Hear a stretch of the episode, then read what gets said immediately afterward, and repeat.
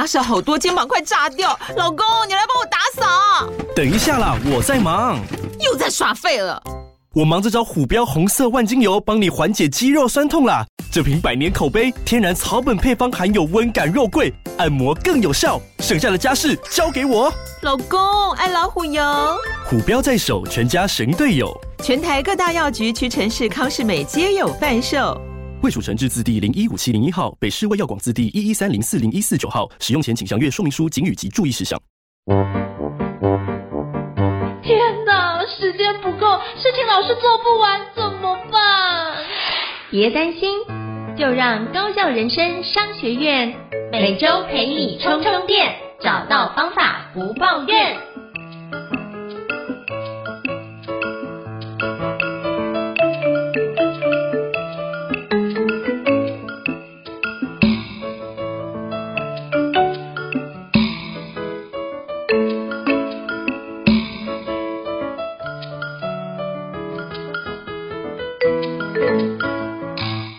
大家好，我是赵英成，欢迎大家来到高校人生商学院的好课推荐。我不知道各位过去是不是有受过声音的相关的训练呢？我发觉之前呢，就是跟我的好朋友周正宇老师学习声音，我就觉得在自己的听力上，或者在辨识度以及敏感度，我觉得都有很大的帮助。特别是什么，现在很多自媒体要做经营，那我发觉我自己在做 podcast，也透过这个 podcast，我也去跟振宇老师学习哪个地方该怎么样去暖起音，或者在哪个地方怎么讲话会让别人听起来更悦耳，都是我从里面的学习啊。那最近有一个非常棒的一个课程，叫做二零二三自媒体说书人培训课程。那是一个三天的实际课程哦。今天非常荣幸能够邀请到诚毅文创置业有限公司的执行长马可欣老师来跟大家分享这个课程。那我们掌声欢迎马可欣老师。Hello，可欣老师，你好。谢谢应成老师，各位高校人生商学院的听众朋友们，大家好。是非常感谢，就是可欣老师莅临高校人生商学院哦。那是不是可以邀请可欣老师简单做一下自我介绍，让大家可以多认识你一点呢？好，我大概快速讲一下，我是辅大中文系毕业。那目前是担任诚毅文创的执行长。那我很喜欢文字，喜欢书写。呃，我的人生目标是开庙。然后目前是个生活很充实、很幸福的中年妇女。不会不会中年妇女，就是开庙是因为大家都称呼可心老师叫仙姑，嘿，所以基本上都是有那种铁口直断的一个特质，嗯、那也很多的判断，我觉得也非常佩服可心老师哦。那因为可心老师跟郑老师有经营的诚毅文创置业有限公司，那有做有关很多有关声音表达或者是有关声音训练的一个相关课程。以及企业内训，那是不是可以邀请可欣老师跟我们介绍一下诚毅文创？哦，我们是一家企业管顾问公司，那主要的业务是做教育训练，还有出版一些知识内容，嗯、以及有声书的配音。那我们的教育训练呢，有两条业务线，一条叫呃，一条就是企业训练，就是老师会到企业帮同仁上课的，这是企业训练。一条另外一条线是我们的公开班课程，就是我们有对外公开招生的一些课程。那全部都是以沟通表达为主轴。那沟通表达就不外乎听说问想四件事情，所以我们开的课大概就围绕在这这四个呃主题上面这样子，嗯，因为就是。我公开班有上过，那也之前有机会跟着郑宇老师去内训，那我就真的觉得郑宇老师真的上的超级好，所以就是你只要有听过郑宇老师的声音话，大概就是那种听到他声音会觉得耳朵怀孕的等级哦，所以我真的觉得是非常。悦耳，而且让人家有灵魂穿透力的感觉，所以我真的诚挚非常推荐大家可以到诚毅文创做相关的一个声音训练的学习哦。那想请教可心老师，因为这一次有个新课程是二零二三自媒体说书人的培训课程，那是不是可以跟我们分享一下当初会规划这个课程是有什么样的一个契机或者起心动念？是不是可以跟我们分享一下背后的小故事呢？哦，因为我我自己同时是台湾电子书协会的，今年是常务理事。嗯、那其实电子书。呃的范围不见得是大家在那个呃载体上面看到的东西，其实广泛的说，只要是数位形式的出版，都算是电子书的范畴这样子。那我们呃去年跟协会呢有呃开始合作开设了一个叫电子书的写作课，那一个叫有声书的配音课，那都蛮成功的。那协会问我今年有没有新的 idea，那我就觉得诶，如果你会写了。然后又会录了，那就可以来当说书人了。嗯、那所以我觉得，哎，我们今年来开开看自媒体说书人的培训班这样子。对，哦，因为我觉得这个很重要，嗯、就是嗯，会写，如果能够把这件事情说出来的话，其实那个传播的效力会更高。因为包含从去年到今年，就是我的同温层很多的朋友在讨论一件事，就是短影音开始越来越风行，嗯、那可能传统的一个传递方式。比较没有那么的有效，可能觉得文字上传递不有效，嗯、可是用短影音的方式，反而接收讯息会帮你推波，反而让这个行销的影响力会更加的凸显出来。所以其实很多时候你自己要愿意站到台前来去做这样的呈现是很重要。所以我觉得愿意说出来以及自己能够成为自媒体，把这件事发扬光大是一件非常重要的事情。嗯，因为其实我知道很多上班族。他呃，正职的工作是第一口井，嗯、就是你的金钱的来源是第一口井。但是你在业余的时间，可能要呃帮自己挖第二口或是第三口井，因为我觉得现在的职场也没有那么稳定了。你什么时候会离开你的岗位，其实不知道。那做自媒体，你你靠自己，它会是一个可以长期累积的数位资产。我必须这样称称呼它，就是大家要有一个概念哦，资产不是只有房子、黄金、股票哦。你在网络上的创作，只要是版呃版权是合法的，那个都是你的数位资产，这样子。嗯嗯，所以我们以前可能累积的是那个有形的资产，那我们现在可以透过网络的方式，把我们的数位资产也可以做一个锻炼的话，其实数位资产累积到一定数量。也可以变成一个实体的一个资产的环节，这也是为什么这么多人都要想当 YouTuber 或者是当对啊 Podcaster 的角度，因为其实都可以转化，把数位资产杠杆，并且转化成实体的资产。我觉得这也是一种新的方式哦。那我也想请教可心老师哦。在数位时代，为什么说书人对于书籍的推广跟宣传会发挥很好的功效呢？为什么不是传统的，比如说像上广播节目，或者是传统的在书店卖书呢？是不是可以邀请跟我们分享一下有什么样的差别？诶、欸，因为我觉得大家现在呃呃消费行为有也有所改变，以前的书店。是必要的存在，现在实体书店就不一定了，大家就直接在网络上买了。尤其又是像呃大平台他们削价竞争的话，会把人都吸到平台去买，所以呃书店真的一间一间收起来。大家呃开书店跟开咖啡店大概是一样等级的梦想，就是 就是很美，但是不一定能赚钱，就是要靠一股热情或是信念才能。持续下去嘛，你知道吗？就是呃，根据今年一百一十二年嘛，根据去年一百一十一年我们国家图书馆 ISBN 的申请统计，去年你猜有多少新书出版？应该是两万八到三万吧。有将近六万，五万九千，五万九千多种的出版品。那我们每个人的天线都是，我们的频道的其实都是有限的嘛，你不可能就是。那呃，去年出的我都看，不可能，对不对？你一定是看自己需要的或是有兴趣的。那很多其实内容很好的书，但它不见得是大众市场想看的书。嗯，它可能一刷，从此就不见了，它就绝版了。但是它内容很好哦，那是不是很可惜？嗯，对。那现在又是个分众市场。我们希望推广的是，假设你很喜欢读商管书，你就来当商管书的说书人，透过你的这一扇窗，让大家知道你看到了什么。那假设你对比方说心灵成长很有兴趣，那你看了很多身心灵方面的书，你也可以来专门说这个身心灵方面的书，这样子。所以期待是各种书都有人说，都有人把它呃。算是推广出去跟保存下来这样子，嗯，然后可以跟出版社有一个好的合作，帮助这些呕心沥血写出来书籍的作者们，他们可以把他们书就是分享给更多人这样子，嗯，所以我觉得说书人是蛮重要的角色，哼，对，我觉得这是一个很棒的一个起心动念，因为就我自己也有出几本书，那我发觉就是我真的运气很好，就是都有再刷，然后都有好几刷的机会，嗯、那可是很多书真的，一刷。可能连第一刷都没有卖完，就很可怜，你知道，就是出版社从仓库把它移出来之后，它就会流落到大卖场，嗯、然后到大卖场就是九十九元，九九十九元一本，你知道？是。对啊，对，但是它不见得不是好书，嗯、只是说它可能比较没有人知道，那可是那我觉得这就很可惜了。那我之前有读过一本书，就是、嗯、我忘记叫什么书名，也是因为尘封了十年之后，换某个。YouTuber 讲到了这本书，然后换这本书瞬间翻红，嗯、然后直接冲上了即时排行榜的第一名。哦，重启他的生命。对，重启他的生命。好像我不知道是老高还是哪位，就是 YouTuber 讲过这件事情，然后他就重启这生命。然后就之前大家都没有在看这本书，就那作者的其他书也因为这样见到即时榜的前一百名，他一共有三本书。哦、所以我觉得这是一个非常。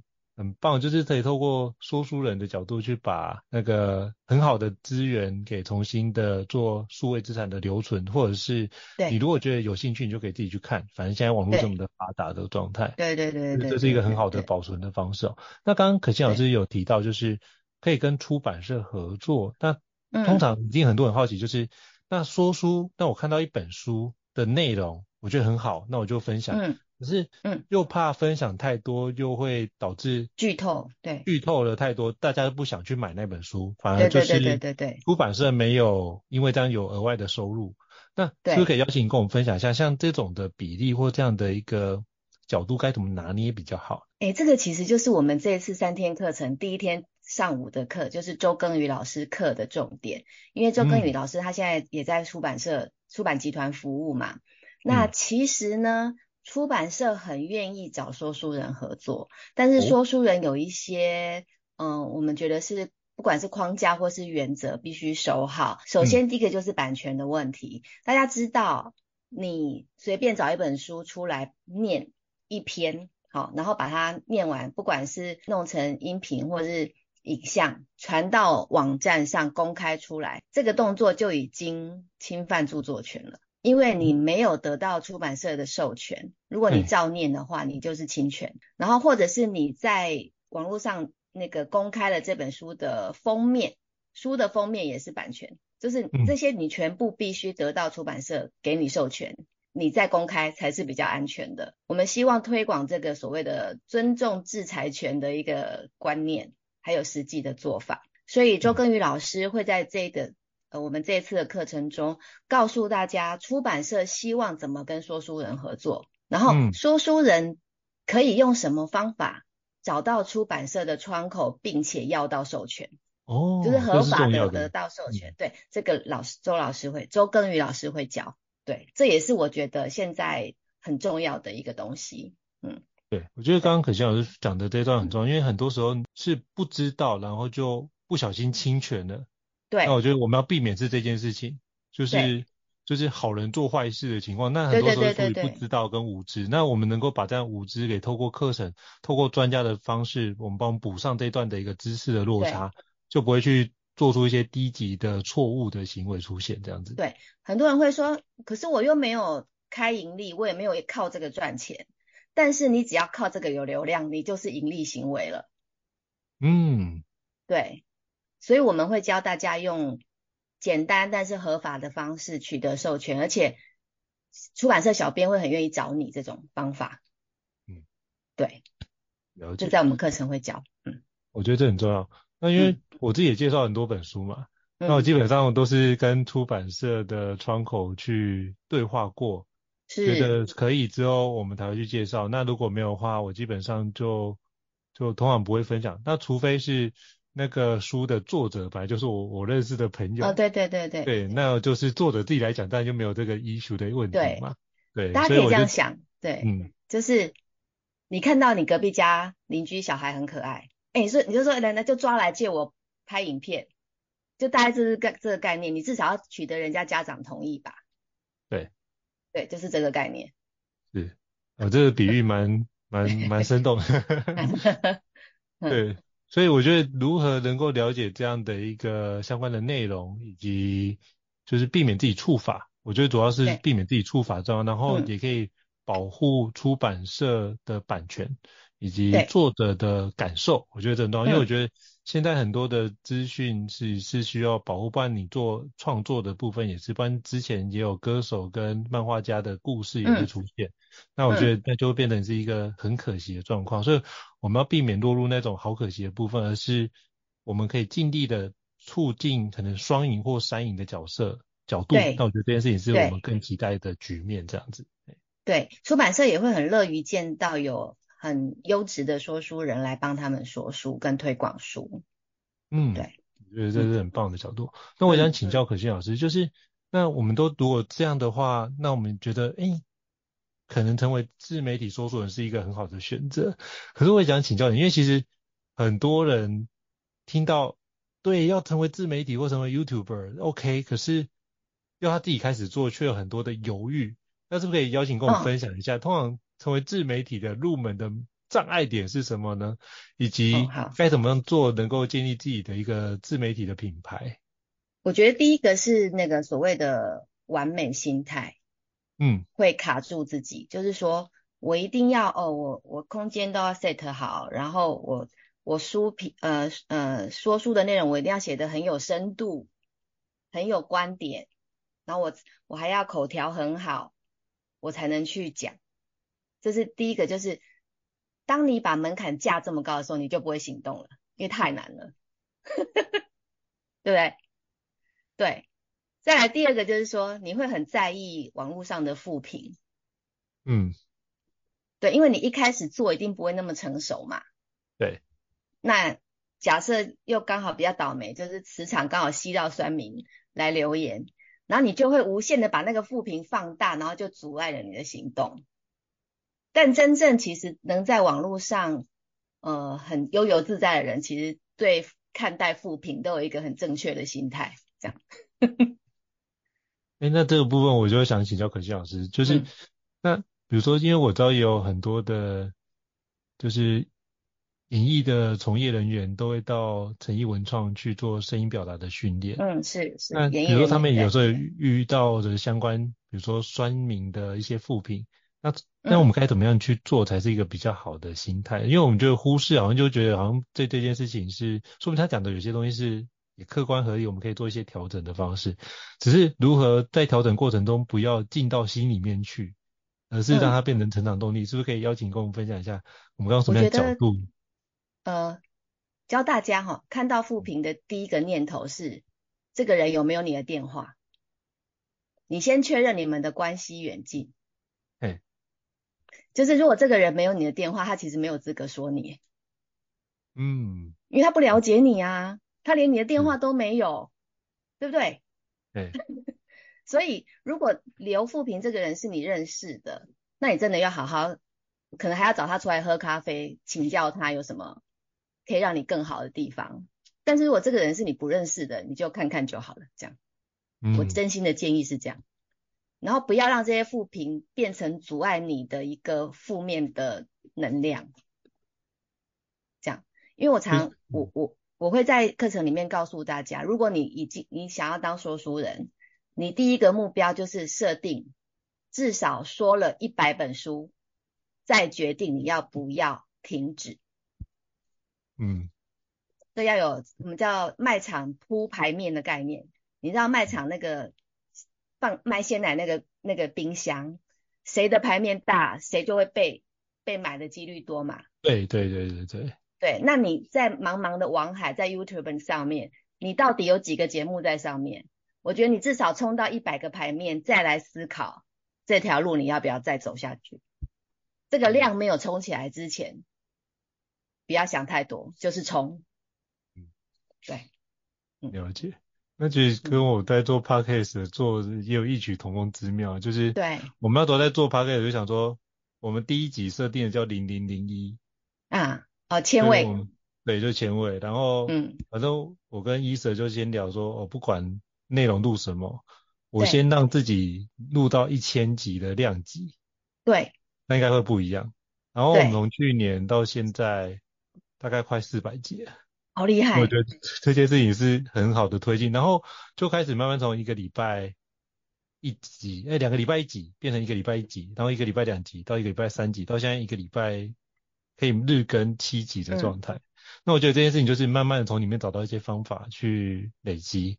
那你说这部分有没有哪些东西是，我就起码先把做到一定可以的水平之上，剩下的再说。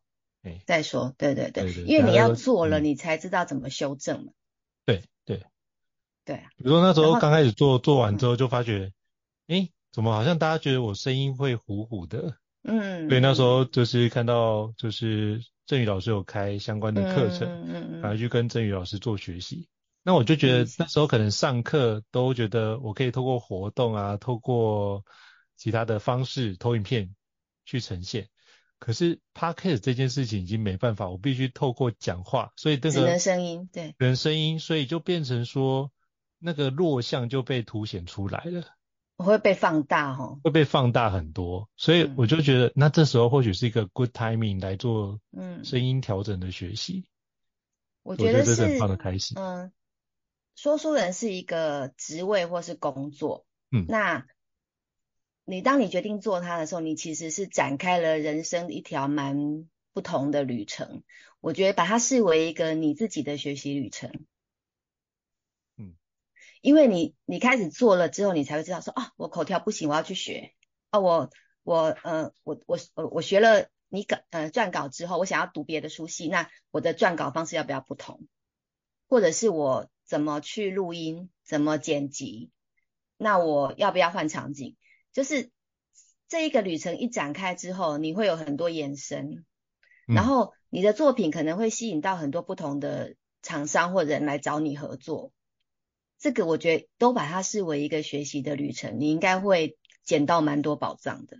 嗯嗯，所以这过程中，因为我现在住台中嘛，就发觉要平常工作要忙，要去跟其他朋友交流这件事情，是一件我觉得有蛮大限制性的。嗯，情况，那我发觉通过 Podcast 对对？对对，物理距离上有很大限制。那可是通过 Podcast 方方式，我发觉可以认识很多新的朋友，所以我很喜欢录这件事，在于，对，我因为这样认识了住在美国戏谷的朋友，嗯，因为这样认识了他在阿根廷工作的朋友，然后有在泰国工作，然后在泰国当地生活，然后到底他们怎么看待泰国这个国家？那我觉得，诶，这都好有趣哦。然后我就认识不同职业的人，因为我觉得这件事打开我就是对于人的同温层这件事，然后让我可以认识不同行业的职人这件事，我觉得是很棒。像呃最近会播出，就我们有机会访问到戏骨的创业之神陈武福先生，嗯嗯嗯，对，然后就觉得平常日常生活中不可能遇到这样的一个大师级的人物，然后创办了二十三间公司，全部都赚钱。哇，对，超厉害，神神等级的人物，对，神等级的人物，然后最高可以卖到三点五亿美金，对，这已经不是凡人，就是这，就是已经不是一般人的状，对，不是凡人。那怎么去看？那怎么去从他身上思学习他的思维模式？哦，我觉得这对我来说是一个超级宝贵的经验。所以我觉得我很喜欢录 Podcast，就在于真的是从读人的身上，我觉得每个人都是在读一本书，读一本大书的角度在看待这件事情。对，就是读人跟读书是一样的，只是人会动，书不会动。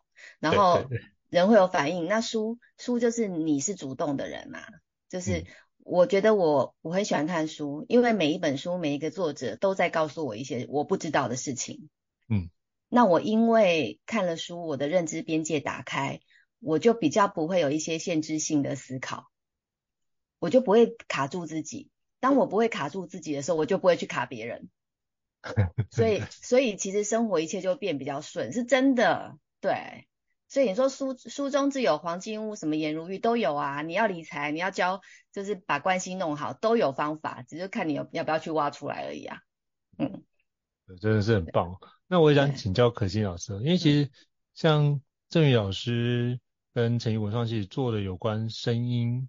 在相关的一个培训做非常多年，那我也想跟您请教一下，那到底声音对于说书的重要性是什么？以及我们如何透过说书来培养我们的一个好的表达能力，是不是可以邀请你跟我们分享一下这一段？嗯。好，我想大家要有一个认知，就是说，只要你是公开露脸，不管是在舞台上或是网络上，嗯，你都要把它视为一个表演。那表演都有所谓的基本素养。那说书的第一个基本素养，在声音方面就是口齿清晰，就是你要练到人家在没有字幕的情况下就能听清楚你到底要讲什么，这是第一个，就第一个条件是口齿清晰。那第二个我们会希望的就是你的声音是呃能够散发正向能量的，这样讲会有点虚幻，对不对？我必须坦白讲，因为。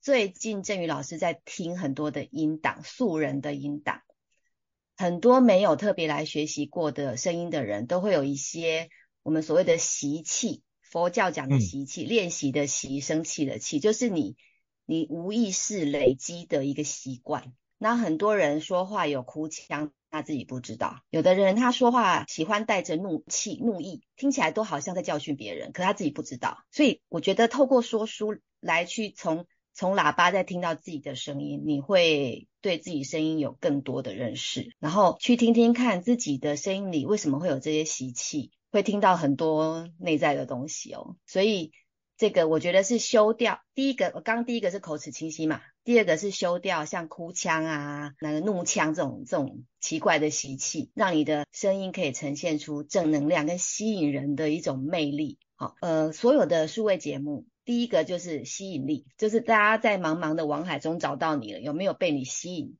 想要继续听，这是一个吸引力。嗯。嗯，第二个叫完听率，就是我被你吸引进来之后，我有把你讲的东西听完，因为我们确实很多。生活经验是，这个人声音其实真的听起来很不舒服，你中间就会转走了，对，你就没有办法好好的。很很多线上课程也是这样，完课率很低，就是因为老师的口条，嘿，大家会很很挣扎这样，对，嘿，但是这个其实是可以学跟可以练习，对，嗯、最后才会要求你有个人风格，因为很多人会说，嗯、老师那个吴念真老师，台湾国语，哎，他的声音也也很好听啊。我说对，那是因为他已经是知名人士了，他常常在媒体上讲话，你已经很习惯听他的声音了，所以他拥有他的个人风格。吴念真老师来学正音就会四不像，千万不要，他就保持他的台湾国语就是最好的风格。但是，一般素人，由于你没有常常在公众的媒体出现，所以在节目的声音的品质要求的话，其实也要思考一下，所以我们才会开这样的课。了解，我觉得这很重要，就是如果让自己有吸引力，然后完听率跟个人风格是一个三个阶段的修炼。起码你要先让大家觉得听你的节目能够听得下去，我觉得非常重要的开始。那起码先把这个程度做到，那再去追求完听率，那可能是内容的节奏，或者是内容的的清晰程度，或者是这个主题是不是你听众所喜欢的，这都是有一些关键。那最后再去思考。有没有什么个人的风格去做展开？我觉得这三个阶段是一个非常好的一个修炼的层次哦。那刚刚可欣老师有提到，就是自媒体说书人，其实在整理资讯跟口语表达，其实也是一个非常重要的关键。对对对，这就是玩听力或吸引力很重要的部分。对对对。那是不是可以邀请可欣老师跟我们分享一下？嗯。那怎么样透过这一堂课程，同时提升资讯整理的能力以及口语表达能力呢？我觉得说书人不是做笔记的人，因为做笔记大家自己去看书自己做就可以了。嗯，但是说书的话，就是你看完书之后，这本书给你什么启发，敲扣了你什么东西，你必须跟说书人自己的生命经验去做结合，然后再产出这个说书的稿子，才会有所谓的个人风格。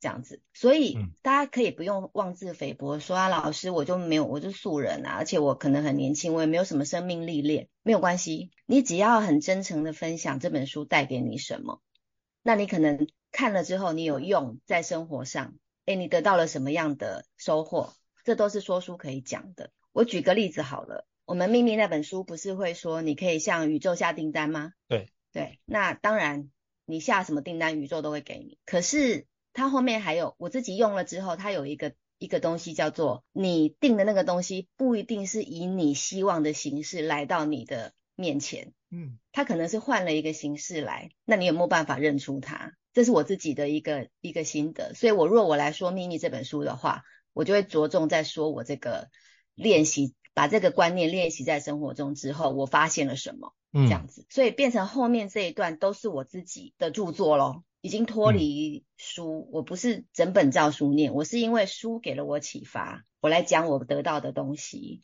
所以回头推荐各位可以来看这本书，看看你会不会跟我得到诶不同的收获。这样子就是说，你的当然你的素材是从书书本来的没有错，但是这个书刺激了你什么思考，或是你什么行动，你把它一起写进来，这样的说书稿才是有个人风格的，人家才会想听。不然书我就听书摘就好啦。嗯、对，就是要从书的内容，然后书里面给我。就是如果你完全 follow 作者，我就对会比较好。那随着你个人洞见，对对，随着对随着你的成长，你会越来越有很深入的东西可以分享。那你的粉丝也就陪你一起成长。嗯，这是一种很美好的关系，我个人认为，嘿，很棒。因为我之前有听过有些说书就直接把书的内容直接照读，我会觉得那很无聊。对啊，我自己看就好了。对，我自己看就好，而且就听的时候，如果声音又不好听，就觉得反而是一种负能量的累积。对，那我就觉得，因为我听过有用怒腔去讲说书，而且是在讲心灵成长，嗯、我就觉得不要为难我。嗯、对，我就把它关掉。对，是是是是。我觉得很重要是，到底我的说书跟别人说书有什么不一样？是在于书的给我的启发或行动的思考这件事情，我不一样的诠释会在这个地方，也是对对对。我觉得不同的说书人的独特的点会在这个地方。对对，没错。对，而且我们会很鼓励，就是说你先读一个书系的书。比方说你很喜欢心灵成长类的书，嗯、没关系，你就专读这一类的书。然后可能你的一百集，可能有五十集都是讲这个。那你这一类的书你看多了，你就会知道，哎，这一本跟那一本某个某个部分是讲一样的概念。哎，这一本同一个概念，这本讲的比那一本好，你就会开始有慢慢很多自己的东西出来。然后这就是我们想说，嗯、而且。专读一个书系，最好是跟你的个人风格或是你的声音特质相相匹配。就是像你刚刚说带怒气的这个声音，他讲商管书应该还行，可讲心灵就不行。对对，在培养那个有声书录那个配音员的时候，也是照这个概念去做的。就是说你的声音那么特别，一定有一一个系列的书是适合你说的跟录的。嗯，那你要把你这个特质。发挥到最美好，然后有商业价值，然后所以我觉得稿子跟声音，大家又跟个人风格，这个脱不了什么关系啦。我们还是可以透过课程里面去找到，诶，到底有哪种就是类型的书籍，对，然后透过声音自己的声音，然后去等于是透过三位老师们帮我们做一个媒合的感觉。对，那我们可以不用花那么多时间事物学习，因为我们这个小班制就是大概十二个到十六个人，嗯，你会很清楚的听到你的同班同学，真的有人录这个就很好听，录那个就不行，对，你就会很很明显的知道，嗯嗯，因为之前有上过郑老师的小班制，可就觉得，嗯。对，就像 Eric 大哥录那种大气磅礴的就会非常的好听，嗯、可他录其他的环节就会，哎、嗯，那个味道不一样，对，对味道不一样。没有没有一种声音可以录全部的书，没有。了解，哎，这是一个蛮好的切入点。你一定要去找到你的声音适合的内容，嗯，对对。很重要。好，好对。嗯、然后我我补充说明一下哈，就是嗯、呃，说书这件事情跟上课是不同，跟教书是不同，说书跟教书不同哦。就是说书人千万不要把自己变成一个老师，而你要设定自己的角色是一个分享者。嗯、就是我跟你是平起平坐的，大家都是我的朋友。呃，我今天看了这本书被启发，我分享给你，而不是说我跟你讲，我今天读了这个，我要告诉你，你不知道对不对？我告诉你，哦，不是这个态度。嗯。好，那说书提供的情绪价值有两个，一个叫陪伴，一个叫优越感。陪伴的意思是说，大家目前在听。那个音频的时机都是，比方说在开车、在运动、在做家事。对，对，你在做这么枯燥的事情，旁边有一个人跟你讲一些东西，其实还蛮享受的。所以这提供叫陪伴的价值。那第二个价值叫做优越感，就是说我透过这个说书人知道了一些新的东西，我可以再把这个东西分享给我的朋友，我有谈资，这个叫提供优越感。所以说书人。一定不能把自己角色架得太高，就是说，哦，我我什么都知道，你都不知道，而不是这样，而是我跟你一样什么都不知道，但是我今天读了这本书，得到了这个，我分享给你，要用这个态度来说，这样子。嗯嗯，因为这种优越感的话，变成说，哦，在生活中已经可能有些伙伴会觉得他没有优越感了，然后为什么我在我放松的时候要被一个被你教训，被这个教训，他觉得这样更累，就直接把它关掉，对。对所以我觉得就是真诚的读书，真诚的写稿，真诚的录音或录影，真诚的去分享，这样子就很棒。嗯，那是不是可以就是邀请可心老师跟我们介绍一下，嗯，三位高质感的讲师以及各自负责的主题呢？好，呃，我们是三天的课程哦，大概都是呃半天半天这样这样设计哦。第一天的早上会是由周耕宇老师跟大家分享。呃，说书的制裁权要注意什么？然后如何跟出版社取得很好的合作，嗯、让你的这个说书节目可以持续下去。这是那耕宇老师会讲的。耕宇老师本人质感非常的好。那第一天的下午会是洪振宇老师，洪振宇老师他主要就是教写作、叙事或提问这样子，所以洪老师会用一些简单的架构教大家怎么去去看一本书，怎么把书里面你想要讲的东西提取出来，写成你的说书稿，然后如何把这个作者的观点跟你自己的观点或你自己的经验去做呼应，去写成一个流畅的说书稿，好。那当然，这边我们就会注意分享到，就是说，YouTube 它它希望的影片长度是几分钟。那如果你要把这个中这个影片剪一小部分出来当短影音，那你的稿子要怎么分配？这个就是洪老师他会去教。因为像短影音你不能铺陈诶、欸，短影音你一去就要一进去你就要说重点。那这个重点怎么说才会吸引人？也是这个说书人需要锻炼的。所以不同的媒体载体，你要去兼顾到，哎，这个载体它想要的的一个长度和风格，我们最好是可以一稿多用啦。我就是写完一篇说书稿，我既可以放在长的影音，我也可以放在短的影音，我可以放在 Podcast，我也放可以放在 YouTube 或是 FB，就是最好是一稿可以多形式的去使用，这是最有效率的。这是洪老师的部分，嗯、所以洪老师会是第一天下午，第二天上午。跟第三天的上午，那二三天的下午就是周振宇老师教大家。在这边的话，老师不会去雕什么咬字发音，他周老师主要是帮大家抓自己的说书风格。呃，坦白说哈，一般人如果没有没有被训练过，其实就是没有风格，就是素，很素，没有风格。但是你一定有你特别的地方，你的特质，如何用声音把你这个特质放大，而且是美好的放大，不是往那个。负面的放大，这个就是周老师会教大家的。嗯，好，对。那你的声音、你的声线是这个特质，那你是录呃适合录什么样的书，也可以在这个课堂上去做讨论。这样，那万一你想录的书跟你的声线差很多怎么办？那我们就当场请教周老师好了。对，马上做调整，看用什么样的方式比较转换，或者是比较靠近，或者是怎么样。的讲法会让你比较融入，跟他比较不会那种违和感出现，我觉得这很重要。对，这时候需要的是声音策略，倒不是声音技巧。嗯，对，嗯，所以我真的我自己有体验过，我真的觉得这件事情是非常值得推荐给大家。嗯、所以我也希望就是其他的伙伴可以透过就是这堂课可以有一些不一样的展开。嗯、那我有问过我的朋友，他说我的声音再去。刚开始上周老师课程的时候，其实刚开始因为刻意的做练习，所以他觉得我那几集的节，那那几集节奏比较慢。嗯，可他说，当我刻意练习之后，比如说尾音不会吃字的环节，就变成说后面反而就顺畅了。嗯、所以他觉得这件事情从如果是听第一集跟听现在可能是三百多集、四百集，他说就有很大的落差，所以他可以从里面去找到一些轨迹的变化。他觉得蛮神奇的。声音练习会是一个变态的过程，就是状态改变的过程。它会很像我们，比方说学走路，你本来刚开始学是微微站站嘛，快跌倒，快跌倒。当你走顺了，你就健步如飞了嘛。对啊，这一样的道理。当你开始学游泳的时候，你一定是很慢啊。从从对啊，但是你你会游的时候，你就游得很顺，这一样的。学任何东西，大概都是这个流程。呃，不要害怕前面做的不好而不去做。我觉得那个。